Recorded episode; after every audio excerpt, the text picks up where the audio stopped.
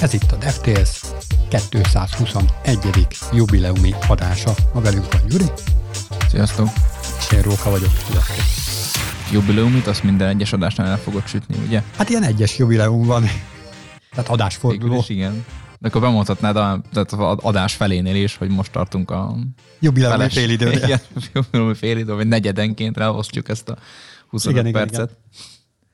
Na, de egyébként tényleg jubilálhatunk, hiszen a Node.js-nél újabb dolgok láttak napvilágot. Igen, ott a 21-es számmal jubilálnak, ott ugye számonként uh, megy ez, és hát verziónként igazából, hogyha már így belemegyünk így a pontos megfogalmazásába a történteknek. Ugyanis kijött a 21-es uh, verzió belőle, ami igazából az újdonság egy-két experimental feature mellett a stabilizálást hozott itt nekünk így a terítékre. Na várjál, még mielőtt nagyon tovább mennénk, ugye nem, nem csak úgy, hogy kijött, hanem átállt a főfejlesztési folyam erre a 21-esre, és ezzel párhuzamosan a 20-as az belépett az LTS fázisba. Ez engem egyébként erősen meglepett, mert már egy jó ideje, nem is emlékszem, hogy mióta, de hogy nagyon régóta a 20-ast használom mindenhol, Aha. és hogy még nem is volt LTS. Igen, Egyébként egy kis kontextus, hogy, hogy akik esetleg így nem tudják, hogy az LTS, meg így ezek így pontosan mit jelentenek. Ugye úgy néz ki most jelenleg, hogy kijött a 21-es főverzió, most így ezzel, így a 16-os verzió, a Node.js-nek a 16-os verziója elérte azt, hogy most már a supportnak a végén van, tehát hogy most már akik 16-os verziót futatják az alkalmazásokat, azoknak most már nagyon ajánlott, hogy, hogy upgrade-eljék legalább 18-as verzióra. És nem csak a 16-osoknak, hanem még a korábbiaknak is ja, erősen ajánljuk. Igen, igen feltételező, hogy még a korábbiakat, a, a korábbi a verzió frissítéseknél azért ugyanezt el lehetett akkor mondani, hogy akkor még a 15 és az alatt, most meg a 16 és az alatt. Ezen egyébként el lehet egy kicsit gondolkodni, hogy lefejlesztesz egy szoftvert, képzeld el, hogy valami webshopot, akármit, tök mindegy, hogy micsoda, hát egy webalkalmazást lefejlesztesz, elkészül, tetszik, nincs benne hiba, majd utána elavultá válik, anélkül, hogy bármi történt volna. Egyszerűen csak azért, mert az idő múlik. És ez újabb költségeket generál. Igen, és pont ezzel kapcsolatosan meg is találták már az üzleti rést, ugyanis pont itt a View keretrendszer update-nél jött itt elő a csapaton belül, hogy, hogy akkor megéri-e egyáltalán upgrade-elni ugye a View 2.0-ás verzió, vagy hát a kettes verziójáról a hármas verzióra, és hát azért az eléggé nagy átalakításokat igényel sok szempontból is, és ezt meglát az üzleti részt ilyen esetben pár vállalat, és akkor, és akkor ők azt mondják, hogy akkor átveszik ők a, a kettes verziónak a karbantartását, viszont ugye egy valamennyi díjért cserébe, szóval hogyha nincsen kedved upgrade vagy túl nagy munka lenne ezt az upgrade-et megcsinálni, ugye a csapaton belül, akkor természetesen ennek ugye, mint mindennek ára van, és akkor gyakorlatilag mondtad azt, hogy akkor fizetsz cégnek azért, hogy neked ezt a verziót, ezt karbantartsák, és a security fixeket, azokat, azokat megfelelő mértékben, megfelelő gyakorisággal szállítsák.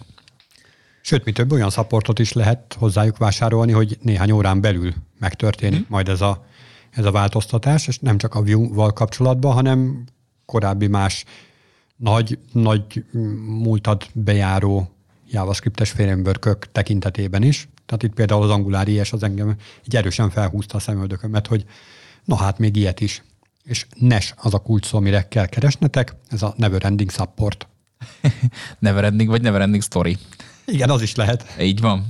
Visszakanyarodva egyébként itt az LTS témakör, itt a Node.js, ami az eredeti témánk volt. Ugye itt a 16-os verzió ugye az, ami ről már ajánlott upgrade vagy ugye alatta, és, és ugye hát a 17-estől a 20-as verzióig már LTS fázisba lépett ez, ami ugye azt jelenti annak a rövidítés, hogy long term support, tehát hogy itt ezt abszolút karban van tartva, különböző security issue is fixelnek, meg minden mást, úgyhogy itt, hogyha valaki ezekben a verziókon belül mozog, akkor az, az ott zöld helyen van. Ettől függetlenül továbbra is javasoljuk, hogy csak páros verziókat használjatok production környezetben, mert ezek azok, amik így, így stabilak. A páratlanokban próbálják meg bevezetni és kikísérletezni azokat a feature-öket, amiket majd a párosban ilyen LTS mm, címkével tudnak majd ellátni. Ez nem mindenhol van így egyébként, nem? Hát a nód alatt biztosan, de egyébként terméke válogatja, hogy ki milyen verziózást követ. Például a legexotikusabb, amit én láttam eddig, olyan verziózás volt, ami a hármas verzióval indult, maga a termék, utána jött a 3.1, majd kapaszkodj, 3.14, Aha. a 3.141, 3.1415, nem fogom felsorolni a pinek az összes számjegyét, de hogy érted? Tehát a pinek a számjegyeivel. Értem, értem, igen, igen, most már esett. az izgalmas, meg ez milyen kreatív. Na, és akkor visszatérve az 21-es verziónak az újdonságaira, igazából itt az újdonságok mellett azért itt, hogy említettem is, megemlítjük azokat, amiket, amik ugye most már így gyakorlatilag stable, experimental módból stable-be mentek. Ugye a stable már azt jelenti gyakorlatilag, hogy hogy így konyha most már zöld utat kapott ez a funkció, vagy ez a kis feature ahhoz, hogy akár productionben is tudjuk használni, tehát éles alkalmazásokon is. Ez pedig a, a WebStreams, és a fetch megoldás itt a Node.js-en Igazából a WebStream az, ami nekünk itt, itt kicsit érdekes, meg itt pont beszéltük a podcast előtt is, hogy, hogy már a 16-os verziójától is bent van egyébként ez a funkció, és, és most lett ez teljesen stable minden egyes minden egyes formájában, és igazából ez a webstream gyakorlatilag csak annyit jelent, nagyon egyszerűsítve, hogy ha ugye mi szeretnénk nagy média fájlokat, akár mondjuk média fájlokat küldeni itt ezeken a rendszereken keresztül, akkor nagyon egyszerűen nem küldjük le az egész fájlt, hanem ilyen chunkokba, kis streamekbe, streamelve fogja nekünk megkapni a kliensünk. Ezzel is ugye a, a alacsonyabb internettel rendelkezőket, valamint hát ugye most miért is küldenénk le az egész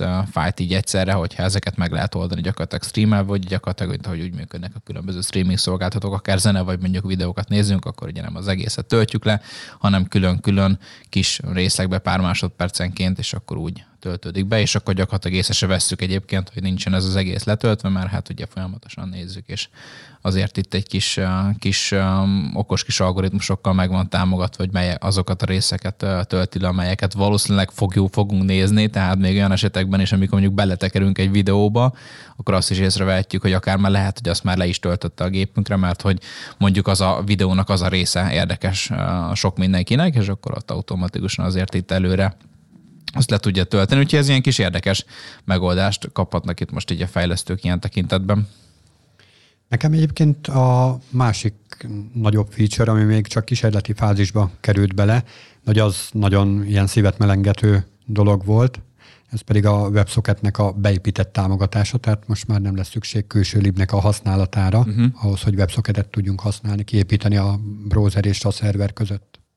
Ez egyébként kicsit hasonlít a, a, ahhoz, amit megbeszéltünk még egy pár adásra ezelőtt a BAN keretrendszerhez, hogy ott is egyébként ez is out of the box supportálva volt, tehát ott is simán csak nem kell semmilyen külső lip hozzá, csak ott, ott meghívtuk a, a, a, ezt, tehát ott csak simán meghívtuk a ehhez kapcsolódó funkciót, de akkor itt szerintem valamilyen szinten azért itt próbáltak onnan is meríteni egy kis ikletet. Hát persze, a konkurencia egyébként simán Igen. jót tesz az ilyen, ilyen fejlődésnek, mert ja. hogy valamelyik, tehát egy, egy másik termék előáll egy funkció részhalmazzal, amit sokkal jobban tud, akkor muszáj fölzárkózni a régi terméknek is, vagy pedig el fog Igen. halálozni. Hát és ez milyen jó, jó is egyébként jött, mert gyakorlatilag akkor most ez is annak, annak is köszönhető, úgyhogy az egyébként tök pozitív. Még egy pár szót azért mondanék erről, a, hogy stabil vagy, vagy experimentál, vagy milyen feature-öket használnak. Ugye Node.js alatt van négyféle állapota egy-egy feature-nek, Hogyha egyestől kezdjük, akkor az egyes az, amikor a stabilitása ilyen kísérleti fázisban van, Ilyenkor még csak így mm, azoknak ajánlják ennek a használatát, akik tényleg kísérletezni szeretnek, de hogy nem akarják még production környezetben használni, mert ez még igazából változhat. És nem is muszáj, nem is tartják fent a lehetőséget arra, hogy, hogy ez mindenképpen ilyen API állapotban maradjon, tehát ilyen backward compatibility, az, azt így felejtsük el. És akkor ezt követően hogyha már mindenkinek megfelel, meg mindenféle teszten átment, meg tényleg használható, meg, meg minden jó, akkor, akkor átkerül a kettes állapotba, ez a stabil állapot, amikor tényleg így hosszú távon lehet rá számítani erre a feature-re, és akkor erre lehet production ready alkalmazásokat építeni. Majd ezt követi a hármas verzió, amikor nem az, hogy még stabilabb lesz, hanem egyszer csak ilyen legacy válik. És akkor azt mondjuk, hogy hát jó, ez ilyen megtűrt ö, kód, majd ezt követi a hármas után a nullás, amikor is deprecated válik a, az adott feature, és ilyenkor már ne is számítsunk arra, hogy ez backward kompatibilis lesz, meg warningokat fog szórni konzolra, és akkor itt már nagyon, nagyon erősen ajánlott. Hát már a legacy állapotban is ajánlott az, hogy lépjünk tovább, és valamilyen más megoldást keressünk, de deprecated meg pedig ilyen must-have dologgá válik, mert különben nem fogjuk tudni majd a Node keretrendszert frissíteni az alkalmazás mögött.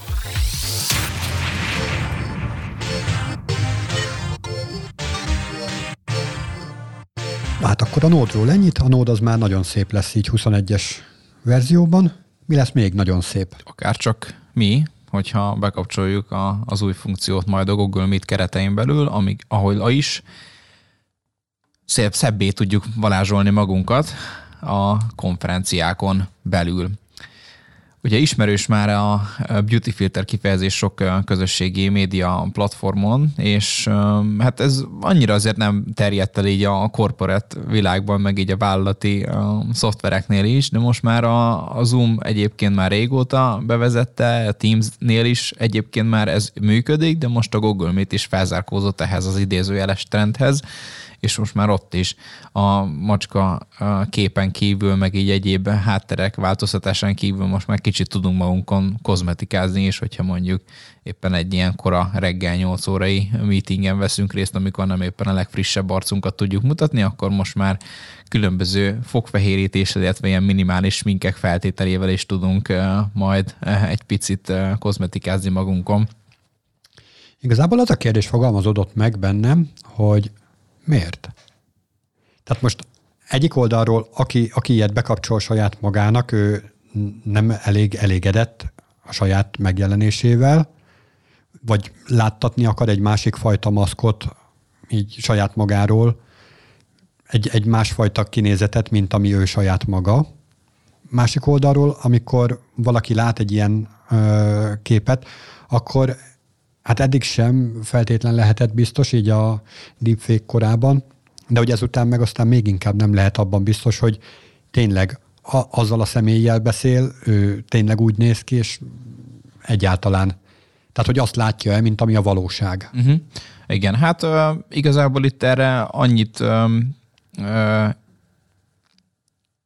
lehetne mondani, hogy maga egyébként az, hogy vagy a különböző ilyen kis filtereket alkalmazunk magunkon, az akár magunknak is lehetne egy ilyen kis önbizalom boost, tehát hogyha például valaki nem teljesen komfortos egy meetingen, mondjuk úgy, hogy kamerát kapcsoljon, vagy éppen, vagy éppen így kommunikáljon ott akár több ember előtt, akkor hogyha kicsit kap egy olyan kis, olyan kis virtuális, ilyen kis digitális támogatást ahhoz, hogy akkor ő neki most a, a, a, a fogai azok sokkal fehérebbek lesznek, mint egyébként valójában, vagy mondjuk van rajta egy kis, egy kis ilyen idézőjelesen alapozó, hogy mondjuk fiatalabbnak tűnjön, vagy valamilyen apróságok egyébként, akkor lehet, hogy neki olyan önbizalma, az, az a kis confidence boost megkapja, hogy akkor hát pedig akkor most megszólal, hozzátesz a meetinghez mondjuk valami konstruktívat, mert hogy mert hogy, mert hogy miért nem, mert hogy akkor ő egy, gyakorlatilag az arcát adja egyébként ahhoz amit, ahhoz, amit mond, meg lehet, hogy szívesebben kapcsol kamerát esetleg, mert az is konstas probléma, hogy nem kapcsolunk kamerát a meetingeken, tehát, hogy ezek olyan dolgok, amik, amik szerintem itt, főleg itt, itt az önbizalmat növelhetik, legalábbis én ezt, ezt tehát a, a hasznosságát én ebben, ebben, ebben látom, ebben is, meg az, hogy tök jó kis ilyen közös képek készülhetnek akár ezekből, ilyen dolgok, de hogy így a fun része mellett maga a, a real value az szerintem így, így ebben manifestálódik. Aha, és akkor egy kicsit elvekenkednénk azon is, hogy mit jelent a szép fogalma, mert lehet, hogy a google szerint más, mint ami, ami szerintem. Én például szeretnék ilyen, ilyen rövid kis tüsi hajat, ami picit őszül, de amúgy fekete, meg egy kicsit sötétebb bőrt, meg egy kicsit elállóbb füleket, meg stb. És akkor egyszer csak azt látjuk, hogy amikor Róka bekapcsolódik a meetingbe, akkor valójában Barack Obamával beszélgetünk. Ja, hát azért szerintem ilyen drasztikus dolgokra nem lehetne, tehát az úgy már abszolút nem valid, hogy valaki ezeket, ezeket úgy intézi, meg úgy, úgy kapcsolja be, hogy teljesen elváltoztatja magát. Szerintem még ez Mert a amúgy a ráncsimítás az nem. Hát szerintem azért, tehát mondjuk gondolj bele, hogyha um, ugye például volt um, céges kis portfóliófotózás, akkor ugye gyakorlatilag az történt, hogy egy ilyen nagyon minimális um, sminket, uh, ilyen alapozót, minimális alapozót ugye a férfiaknak is uh, feltett a, sminkes kollega, utána pedig ugye a fotón valamilyen szinten már ezzel a sminkkel jelentünk ugye meg, és akkor utána a Photoshopban, meg más szoftverekben már kevesebbet kellett egy kicsit kozmetikezni arcon, de még az mindig az van, hogy nincs az agyon retusálva, nincsen nagyon, nagyon nagyon az arc úgy kisminkelve, vagy kb. felismeretetlen, hanem csak ilyen apróság, hogy ilyen apró, minimális, ilyen akár ilyen bőrhibákat, egyéb dolgokat, azokat javítson. Ezzel, ezáltal ugye egy ezt kvázi esztétikusabb megjelenés kölcsönözve, és szerintem egy kicsit ez a magabiztosságot így növelve. Na, de hát kinek, ezt, kinek mi az esztétikus? És akkor Végül is igen. Tehát lehet, hogy valakinek lehet... az úszógumik látványa sem annyira igen. esztétikus, és akkor gyorsan kicsit szedjük le róla, meg stb. Szerintem ez tökre hazugság. Tehát pont ugyanolyan hazugság, mint amikor nyuszifület rajzolunk magunkra, csak az a különbség a kettő között, hogy a nyuszifület azért meg tudom különböztetni, hogy haha, ez, ez tényleg tök vicces, de ezt tudom, Na, hogy nem te vagy. Ezt meg nem. És igazából, tehát szóval most már én úgy érzem magam egy-egy ilyen konferencia hívás során, hogy az, amit látok, az garantáltan biztosan átverés. Hát lehet így is persze neki indulni, de hogy meg lehet a másik oldal is megfogni, hogy örülj neki, hogyha valaki mondjuk kamerát kapcsol. Há, igen, ez meg a másik. Tehát, hogy egyre most, amúgy igazából nem is tudom, miért beszélünk erről, mert a meetingén 80%-án nem kapcsolunk kamerát, vagy 90-et. Igen. Sok esetben amúgy itt már itt kezdődik a dolog, de, de hogyha ez a, tehát hogyha ilyen uh, funkciókat lehet használni, akkor lehet, hogy szívesebben kapcsolunk kamerát, és hogyha már szívesebben kapcsolunk kamerát, akkor lehet, az már egy első jobb lépés ahhoz, hogy, hogy, hogy akár sokkal ilyen ilyen immerszívebb élményt kapjon egy, egy ilyen távoli egyeztetés. Ha ezt a, ezt a szépítés funkciót, akkor ahhoz hasonlítanám azoknak, akik nem szoktak így bekapcsolni kamerát, hogy ugye amikor nem kapcsolnak kamerát, akkor látszik mondjuk a monogramjuk, mondjuk AB. Igen, igen. Vagy, vagy ehhez hasonló, és az, az egy ilyen ferde betű, de a képernyő ilyen pixeles, és akkor ilyen lépcsőt lehetne az a, annak a szénén látni, de erre kitalálták már réges-régen az élsimítást amikor ott a, a kis szögletben lévő pixelek, azok ilyen kevésbé szürke, meg nagyobb, vagy jobban szürke, meg stb. És ezzel úgy látja a szemünk, hogy az valójában egyenes, pedig ugyanúgy ö, lépcsőzetes lesz, ez a pixel halmaz, viszont szép egyenes vonalnak látjuk, na pont így, így kell elképzelni a, az ja. élsimítást az arcon. Ja, kb. igen, ez mondjuk nagyjából jól körül is írta, úgyhogy ha valaki eddig ezt ezért nem kapcsolt kamerát, valamilyen uh, kis minimális gátlásra volt, akkor most már ezre, ezre se kell félni, megijedni.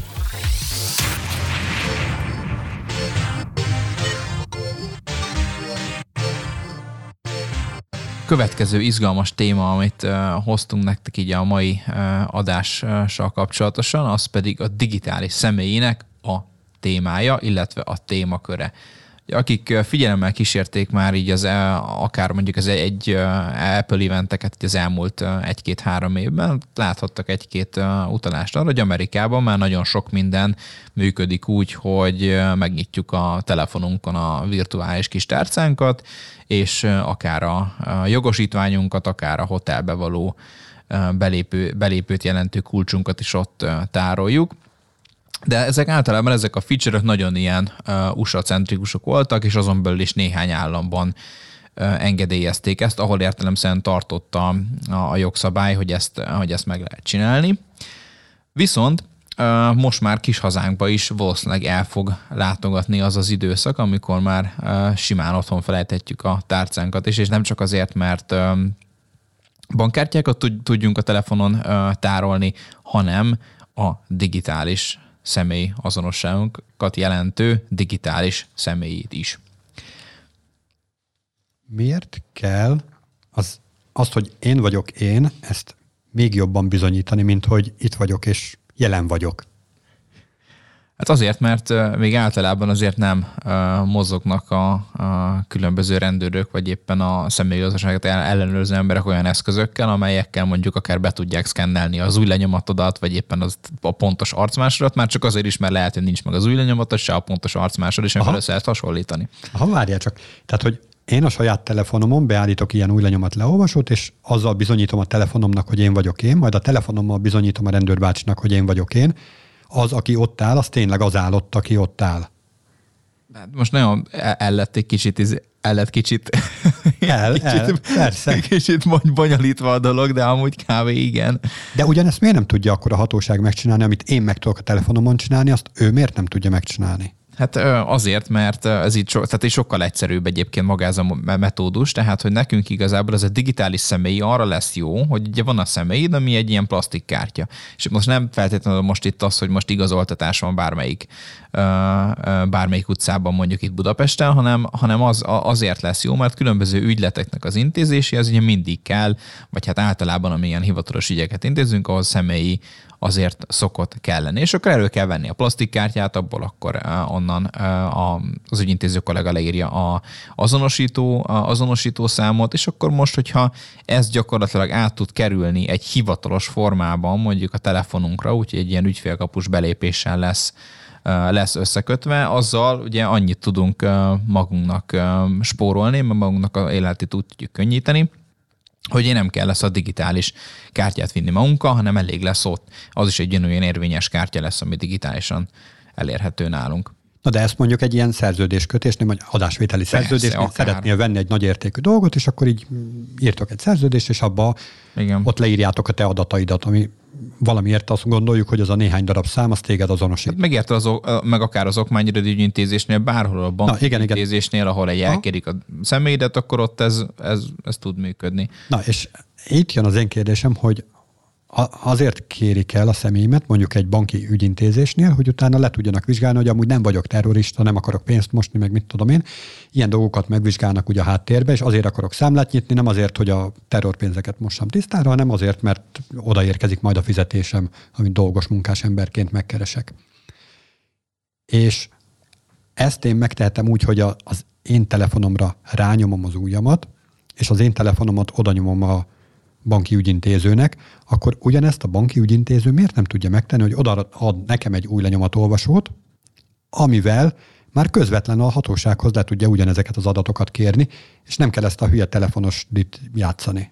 Aha, aha, ez, igen, értem a a célzást egyébként, ugye ez, ez azt jelenteni, hogy mindenhol egy ilyen esetben, amikor ugye személyi azonosságot kéne igazolni, akkor ott a másik fél, aki szeretne meggyőzni a személyi azonosságodról, ott legyen valamilyen hardware, plusz egy szoftver is, amivel ugye ezzel, ezzel vége, vége tud menni az azonosítás. Így, igen, igen, igen. Igen, igen. hát ugye, tehát, hogy ezzel az a probléma, az is a probléma, hogy most jelenleg mondjuk egy okmányerő intézést nézzünk, akkor ugye ott van egy limitált mennyiségű munkállomásról, ezeket el lehet intézni, és nem biztos, hogy mindegyik esetben ugye egy ilyen pár százezer forintos eszköz ott fel van szerelve ott az adott munkállomásnál. Garantálom neked, hogy minden ügyintézőnek a zsebébe ott lesz a mobiltelefonja. Igen, az tény, viszont az a szoftveres megoldás, ami azt majd meg lesz oldva úgy, hogy azzal, az, azzal a mobiltelefonnal te egy olyan tehát egy third party embernek a, a, az ujját, legy, ujját beszkenneld, vagy éppen az arcát biometrikus azonosítás tekintetében meg, beszkenneld, azért tehát, hogy ott annak az infrastruktúrának is ott kell lenni, hogy ez, ez, ez valósítja. Viszont, hogyha már ugye te a sajátodat, tehát te, te azért vagy felelős, hogy a saját azonosság, te személyazonosságot igazold, akkor ugye ez így, ez így egy kézenfekvőbb esetőség lenne. Mert is úgyis nálad úgyis, hogy ott lesz a telefon, meg nálad alapból ott volt a személyi, tehát hogy ez, ez így azt váltja ki, hogy, hogy akkor ez így működjön olyan tekintetben, hogy te vagy felelős, ezért nem pedig az, aki elmész, és akkor így... Hát jó, csak nem irány... nekem kell bizony... Tehát értem, értem. Nem, nem én akarom bizonyítani, hogy én vagyok én, hanem más akar arról megbizonyosodni, hogy tényleg én vagyok ott, nem pedig Igen, egy... mondjuk, ez amúgy egy nagyon jó filozófikus kérdés, hogy amikor, amikor mondjuk, nem tudom, egy gépkocsit átiratsz mondjuk az okmányirodában, akkor akkor ki szeretne megbizonyosodni, miről te akarod igazolni, hogy te te vagy, vagy éppen ő akarja. Tehát érted, igen, ezért ez, igen. ez ilyen kétágú dolog, hogy most akkor végül is ki van a felelősség, és akkor végül is, hát végül is nálad van, mert hogy a személyit neked kell vinned, és akkor stb. stb. És akkor csak ezt, gyakorlatilag ezt ugye átültetjük így egy digitális részbe. És amúgy itt igazából az, ami fontos itt elvinni, meg amit megfogni ebből, hogy hogy maga az a digitális személyi gyakorlatilag itt um, már egyébként az ügyfélkapuval uh, valamilyen szinten összeköttetésbe lesz, sőt, hát ez e-, első körben az alkalmazás azok kapnak majd a, a kis invitation e-mailt, akiknek van ügyfélkapu elérhetősége, és akkor utána ki tudják ezt, ezt ugye próbálni, és akkor már ezzel a, ezzel a digitális személyi alkalmazással már fogják tudni használni, akár már 2023-ban, illetve 24-ben, és folyamatosan majd remélhetőleg, hogy ennek a felhasználói bázisa majd. És akkor ez csak Amerikában? Nem, ez csak Magyarországon, nem csak Magyarországon, csak Magyarországon is el, eljött ez, ami Ó, Amerikában is erről. Működik. Ami Amerikában is működik, de még ez, ez még ugye um, kísérleti fázisban van, tehát hogy még valószínűleg jövőre fognak, uh, uh, fognak így az első felhasználók meg ilyen, akiknek ügyfélkapu elérése van. Tehát ugye ez gyakorlatilag az ügyfélkapu az már ugye predestinálja az, hogy van egy digitális jelenléted, itt uh-huh. vele ilyen különböző ilyen ügyesbős dolgokat tudsz intézni, és akkor, hogy ügyfélkapu elérésre lesz, lesz kötve szépen ez a, ez a kis rendszer, és akkor abba lesz beintegrálva így az alkalmazásba a digitális személyazonosság, és akkor értem szerintem majd hogy jönnek ezek után, hogy akkor jogosítvány, meg stb. Tehát, hogy ugye ezeket majd szépen ezeket meg lehet majd így a digitális formában is nyomtat, mutatni. Tehát most már tényleg az lehet mondani, hogy ha ugye ez meg lesz, és már Magyarországon is bevezetik, mert például Belgiumban egyébként van egy tök jó kis rendszer, az ICMI néven, néven fut, és ott már egyébként ez valamilyen formában működik is, de hogyha ez itt is eljön, akkor már tényleg az lehet, hogy már csak egy telefonnal, sőt, akár azt is megkockáztatom, mondjuk egy okos órával tudsz már mozogni, és kb. majdnem minden ilyen ügyet el tudsz intézni, meg ugye ki tudsz menni így is a, így az utcára egy igazoltatás miatt is, ugye, hogyha valaki csak azért vitt személyét magával, hogy esetleg igazoltatnák az utcán, amit ugye bármikor megtehetnek, akkor meg tudja mutatni, tehát most már ugye az ahhoz sem kell ez. A legszuperebb az lesz, amikor mész valahová, és mondjuk egy jégeső, vagy mondjuk egy ónos eső után tömegközlekedés az tropára megy, és ott fogsz éjszakázni valamilyen pályaudvaron, nyilván unatkozol, ezért szénné meríted az összes digitális eszközödet, minden lemerül, majd ezt követően kerül sor valami igazoltatásra, hogy mit keresel te hajnalban, nem tudom, Budapest keleti pályaudvaron karikás szemekkel, és te pedig nem tudod majd magad igazolni, mert egyszerűen leverültek az eszközeid. Igen, ez egy kiváló dolog, kiváló felvetés, hogy mi történik akkor, hogy leverülnek az eszközök. Egyébként majd belinkeljük a cikket, és nagyon sok komment van egyébként a cikk alatt, ami pont, pont erre irányul, hogy mi történik akkor, hogyha, meg tudod, ezek a, ez a folyamatos aksipara, hogy lemerül ez, meg ez. Szerintem azért, hogyha lemerül a telefonunk, akkor tehát már vagyunk azért annyira tudatosak, hogy hogy ezért erre odafigyeljünk, és ez ritkán fordul elő, de hogyha leismerülne még akkor is ugye szerintem a, a közel 10 méteres körzetünkben lehet, hogy lesz valakinek van powerbankja, vagy éppen magát az, aki igazoltat, annak lesz, és akkor most már, hogy most már az iPhone-oknál is USB-C lesz, így már az sem probléma, hogy akkor milyen tudsz. És tehát, amúgy hogy... te, te így bátran és jó szívvel szeretnéd, hogy valaki rádugjon egy USB kábelt a te készülékedre? Hát, Amin a, azok a személyes adataid vannak, és azok esetleg a banki adataid, amivel gyakorlatilag az egész életedet tudod Igen, nézni. mert eh, amikor ilyen kábelt bedugok a telefonomba, akkor az iPhone kiírja, hogy megbízható vagy nem megbízható az a forrás, ami, ami ja, érkezett, és akkor rámegyek arra, hogy nem megbízható, és akkor probléma megoldva, tehát én ennyivel le tudom a dolgokat. Ja, értem. Jó, jó, jó, oké. Okay. Akkor a Pegazustól nem félünk. Nem. akkor ezzel Annyira a... nem vagyok fontos ember. Ja, ja. Na, akkor ezzel a tudattal búcsúzunk is. Ti se féljetek. Sziasztok! Sziasztok!